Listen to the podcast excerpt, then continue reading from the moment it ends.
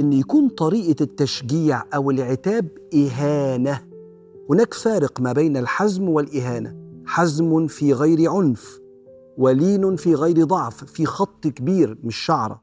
ما بين الإنسان وهو بيربي يبقى حازم مع أولاده الحزم فيه احترام الإهانة ما فيهاش احترام. فبيطلع الولد أو البنت شايفين إن الحب عطاء من بابا وماما وإذلال وإهانة. فبعد كده لما بيخشوا في علاقات بيقبلوا بالإهانة دي لأن هو ده الحب يا جماعة. بنحب بعض بس بنبهدل بعض.